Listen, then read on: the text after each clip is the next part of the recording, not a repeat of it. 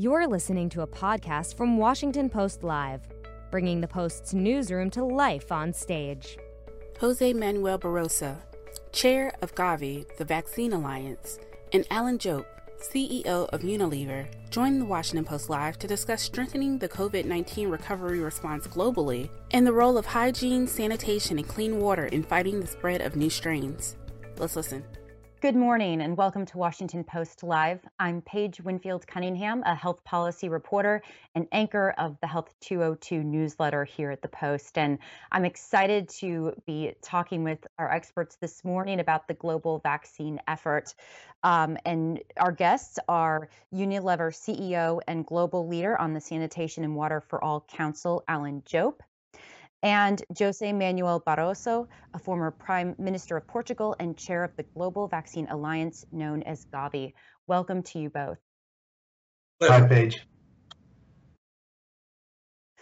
So uh, let's start with you, uh, Jose Manuel. Uh, President Biden is planning to officially announce this afternoon his new effort to buy 500 million doses of Pfizer's vaccine to share with other countries. Um, what does this mean for the global vaccine effort as we look at the vaccines that have been distributed thus far and how far the world is from meeting the goals that have been set? Well, we are extremely grateful for this uh, decision of the American government, and we believe it's a great contribution to COVAX. It will be possible to vaccinate more people and sooner. We expect this to start in August. So that's a very important contribution. In fact, we have been uh, ourselves at Gavi, but also COVAX, that is a global facility that was created by Gavi together with CEPI and World Health Organization.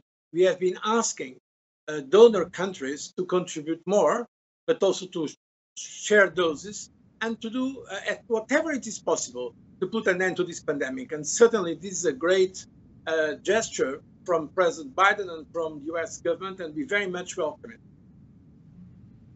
Well, we know that the G7 summit uh, meeting begins tomorrow, and there's going to be a lot of discussion of the global vaccination efforts. Uh, Alan, what action plan do you hope to see from world leaders on bridging the global vaccine divide? Well, uh, Paige, I hope that we see um, an acceleration of the global vaccine rollout, but we have to also keep the focus on hand washing with soap. One of the WHO's first recommendations um, was that um, COVID 19 is best um, prevented along, by hand washing with soap. By the way, along with um, many other diseases that kill hundreds of thousands of kids every year, um, hand washing with soap lowers the risk of contracting COVID 19 by 36%. And can you believe that two in five people around the world still don't have access to hand washing facilities at home? And progress on this Sustainable Development Goal 6, clean water and sanitation, is just far too slow. And I, I expect that the G7 leaders, as well as committing to accelerating uh, vaccine rollout, will remind us of the holy trinity of hands, face, and space. Well, and Alan, to your point, um, we have seen more emphasis uh, on hand washing and more awareness of that. But how do you think the pandemic has particularly highlighted uh, the need for access to clean water and sanitation? Um, you know, this is, of course, a first and foremost, it's a human health issue. Um, for example, there's about 300,000 children die unnecessarily each year just from diarrhea-based uh, diseases. Um, this wash, water sanitation, and hygiene inequality is also an economic issue. It holds back um, productivity. Uh, in many countries, it's estimated up to 5% of GDP is being eliminated because of poor access to hygiene. And I guess we're hopeful that a lasting legacy of the pandemic is that as we build back better, everyone everywhere has accelerated access not just to a vaccine, but to clean water, decent toilet facilities, and proper hygiene. Uh, Jose Manuel, want to ask you about uh, what the goals should be in terms of getting vaccines to uh, less developed and poor countries. And some experts are calling on G7 leaders to share at least 1 billion and aim for 2 billion vaccines to low and middle income countries by the end of the year and trying to get to 60 to 70% vaccination in every country by 2022. Is this a realistic goal? Uh, I think it is. If there is a political will, we can do it. In fact, our goal uh, with COVAX is by the end of this year, beginning of next year, to have 1.8 billion doses delivered. And in fact, after these announcements, and I expect to hear other announcements in the G7, and in fact, in other occasions, just uh, last week, uh, I was co hosting with the Prime Minister of Japan a pledging conference that was also very important from a, a financial point of view. And by the way, there was before that another uh, investment event co-hosted by Gavi and uh, Secretary Blinken. So we are really mobilizing now uh, all the goodwill in the world. And I think that it's not just a question of justice, but it's a question of our self-interest, including the interest of the more developed countries, because it's obvious that uh, the more time we allow the virus to be circulating, the more probable will be to have more infections and reinfections, new variants, potentially more transmissible and more dangerous. By the way, we are seeing that with some new variants. So uh, it's impossible to think that we are going to solve this matter just, let's say, in the United States uh, and in Europe or in some other developed countries. We cannot keep the world closed forever. We have to live, uh, get out of these lockdowns and and so that's why we are saying, just this morning, I was speaking with my good friend, the executive director of uh, the IMF, uh, Kristalina Georgieva, and, and uh, as she's been saying, the best economic policy today is vaccination, better than uh, fiscal policy or monetary policy. Of course, we need the support of fiscal policy and monetary policy. But uh, when I say vaccination, let me also just add to what Alan was saying. Of course, that means also clean water, sanitation, hygiene. And one of the points about this is that when we, for instance, in Gavi, that have been vaccinating children all over the world, specifically on the most vulnerable societies, when we go and try to vaccinate those children, uh, that's an entry point where we see that also a problem very often is a problem of the lack of basic hygiene, of not washing their hands. And by the way, I'm very proud of the cooperation that Gavi has have as kept with uh, with um, um, namely with our friend Alain, which I would say Gavi champion and Unilever, we have some specific uh, partnerships, public-private partnerships, in fact, in uh, uh, India and Indonesia, where we have seen the results of uh, preventing action. So I think it's a moment. I mean, if this is not a wake-up call for the world, when will we have it? I think this is a wake-up call for the world of the need to address the issue of public health, not only because it's a human issue, but also from the economic impact. So when we have to think about public health, we have to think this as well in terms of economic resilience. That's why I think there is now a strong case for generosity, solidarity, but also in the interest of the developed world and the, I'd say, the global economy. So, obviously, a lot of discussion among the G7 leaders this weekend, but what about the broader G20 nations? Uh, is it incumbent upon them also to contribute more to the financing the global vaccine effort? Yes, certainly. You know, I have the privilege of being in all those meetings because during 10 years I was leading the European Commission. And so I was in the G8. At that time, Russia was still member of the G8. Uh, so until uh, from 2004 to 2014. And also, we, in fact, created the G20 at the level of heads of state and government after the financial crisis of 2008. The first uh, G20 took place in Washington, the second in London, the third in Pittsburgh, and so on. And so I can give you my personal testimony. These meetings can make a difference. I know that sometimes there is a lot of skepticism, even cynicism. Oh, these are political leaders just talking. Okay, there is also this uh, sometimes politics in the, let's say, photo opportunity. But it can be more than that. For instance, during the financial crisis, the G20 was extremely important to avoid uh, full-scale protectionism, and to avoid even more difficult situations. So the same we are asking now from the G7, certainly, democracies, uh, more advanced economies like the United States, Canada, Japan, and Europeans that are there. But also, I think we should ask the same from others that are very important because public health is a global public good. We may have political differences, let's say between the United States and China. Certainly there are. But when it comes to public health, I hope that everybody understands that we have to be on this together. United States, China, Europe, all of this. So China, India, Brazil, Turkey, South Africa, all of the members of the Saudi Arabia, all of the members of G20 can also give a very important contribution because I know from my experience that when we have at least this leadership at global level, the G7 and the G20, then things happen and we avoid some bad things from happening, which is also sometimes very important. Alan, I want to ask you about the UK's role in this. And we know the UK has access to 100 million surplus vaccine doses. What do you see as the country's role in aiding the global effort? And is Biden's announcement of sharing uh, 500 million vaccines putting more pressure on the UK to follow suit? You know, Paige, I want to pick up um, some of the themes that uh, Jose mentioned in uh, in answering your question. And it's the idea of cooperation and collaboration. There are a few big problems in the world climate change, massive threat to humanity, bigger even than this pandemic. Inequality, massive threat to humanity, bigger even than this pandemic. The loss of nature, huge threat to humanity.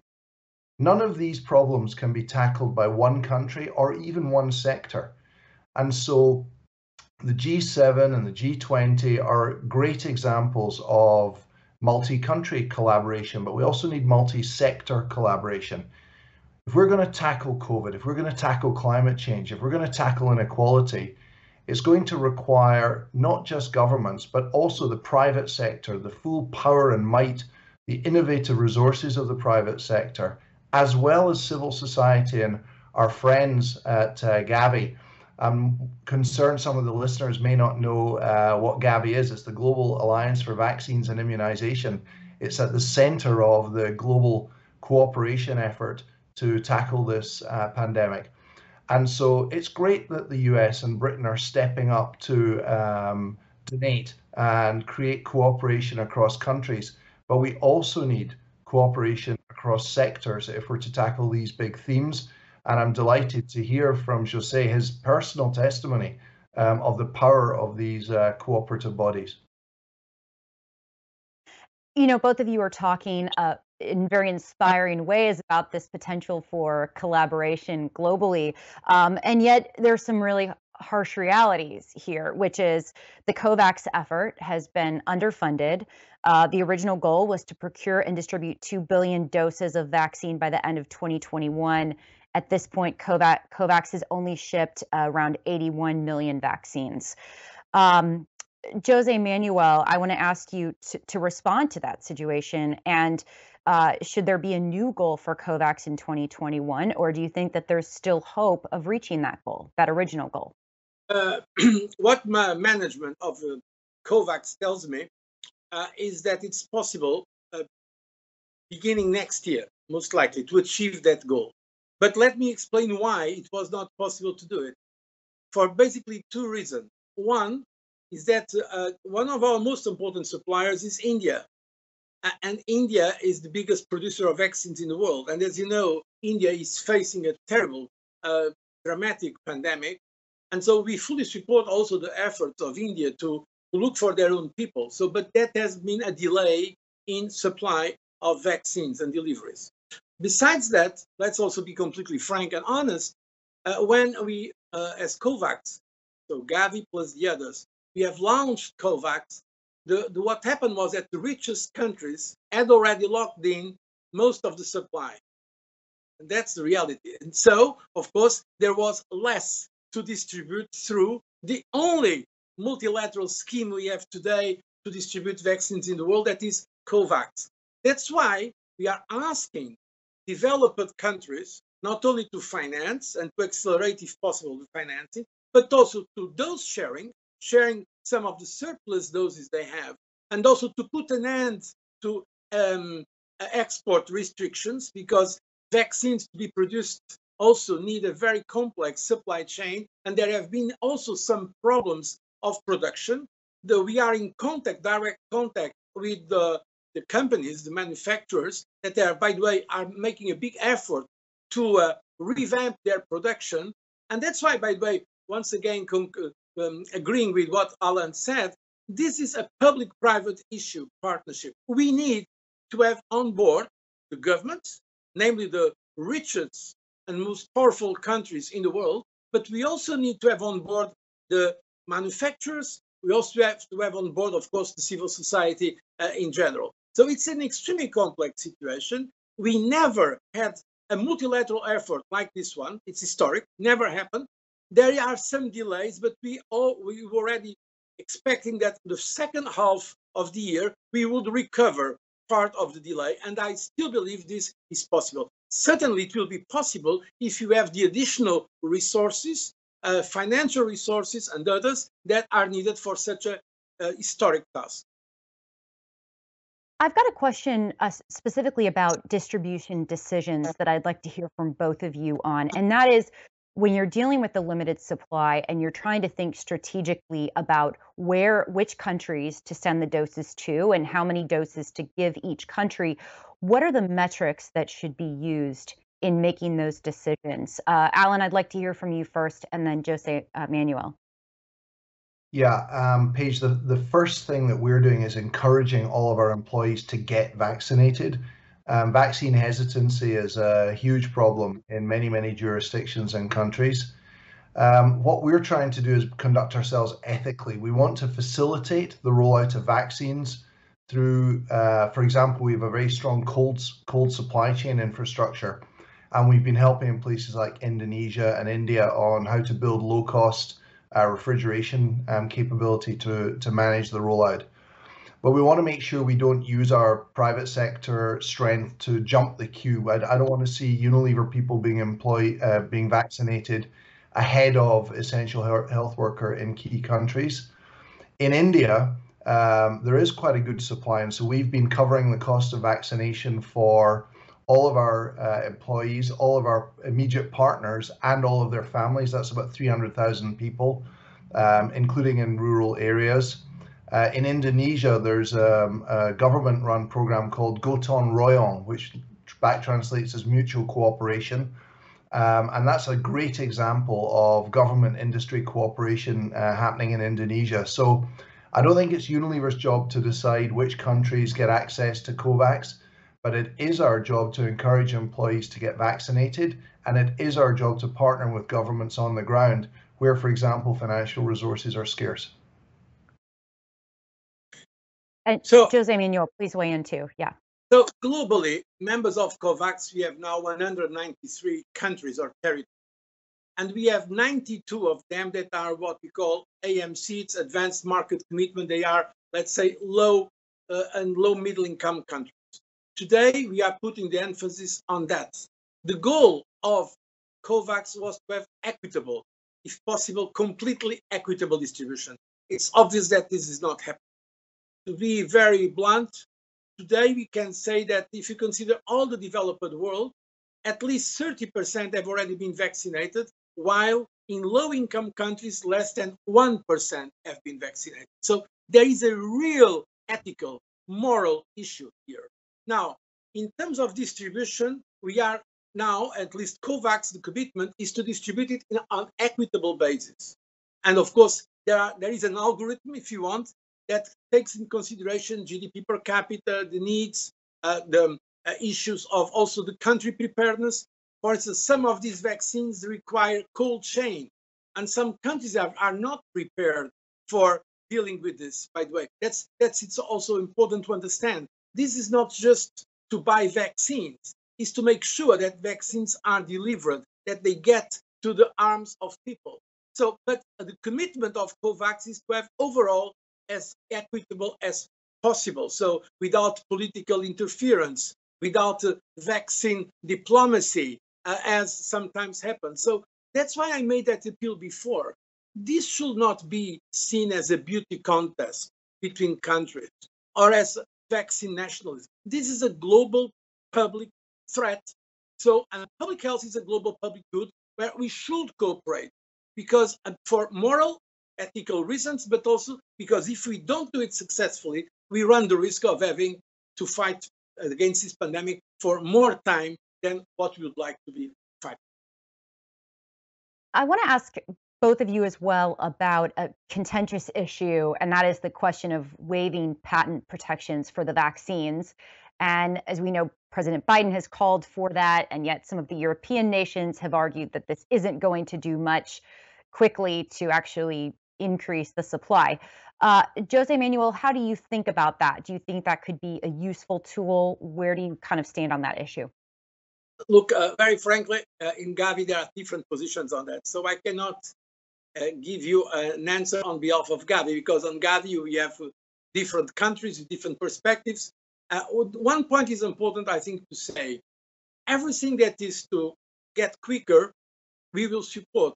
But the issue is more complex than the simple waiving of patents. Uh, the issue is also know how, the transfer of know how, because to make a vaccine is a very complex issue. It's a, vaccine is not just a product, it's a process that requires extremely complex uh, supply chain, and manufacturing capabilities, know-how. So uh, in case we want to accelerate, we need to do that also with uh, uh, not only the waiving of patents, but also uh, with the transfer of uh, technology and know-how. I personally, but now I'm speaking to you personally, I've been making some appeals for that waiving of patents well before this situation now. But for this current pandemic, we cannot expect this to be the solution immediately. Because, first of all, we need to have an agreement on WTO that will take time. And also, some of these technologies, they will take several years to be, to be um, let's say, distributed and implemented in some developing countries. There are some very interesting programs. For instance, the European Union has some important programs of uh, uh, creating manufacturing capacity in Africa. We believe diversification of, of production is extremely important.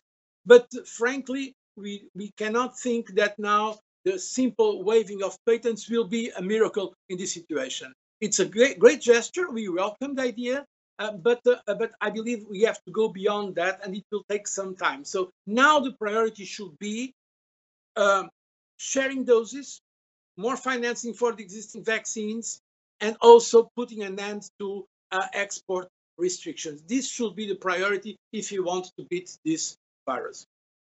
Yeah, Paige, Alan, let me, uh, build, yeah, let me just build on that. I, I, um, me too, yes. Thanks. What, what we have is not a shortage of intellectual property. What we have is a supply chain constraint.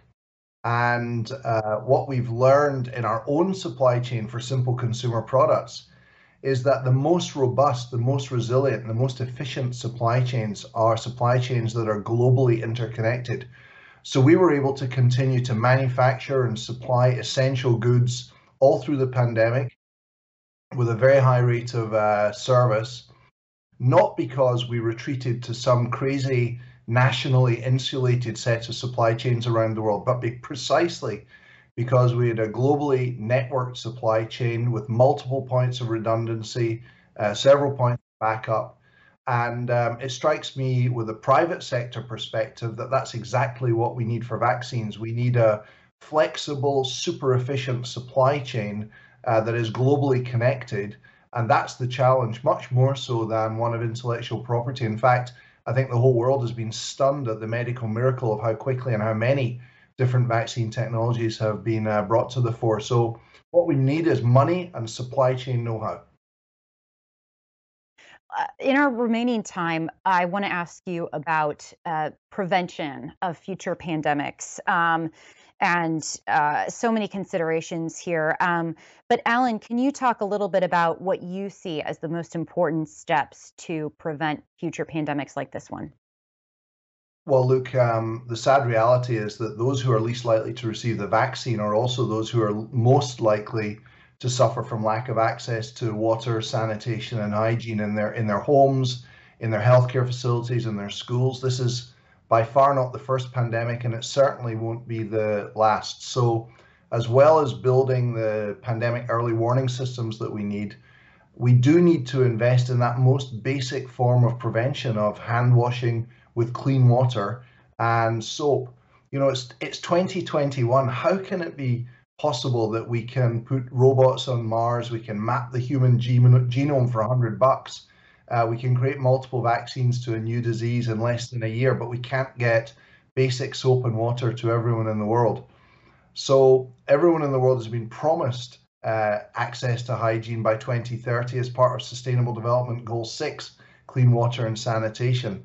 There is a gap there that needs closing, and that's where the important work of an organization called Sanitation and Water for All comes in. And uh, Sanitation and Water for All are working with national, regional, uh, global leaders to ensure that hygiene standards are raised and that the most vulnerable and marginalized who are being impacted by COVID are not being left behind when it comes to the simple access to water, sanitation, and hygiene.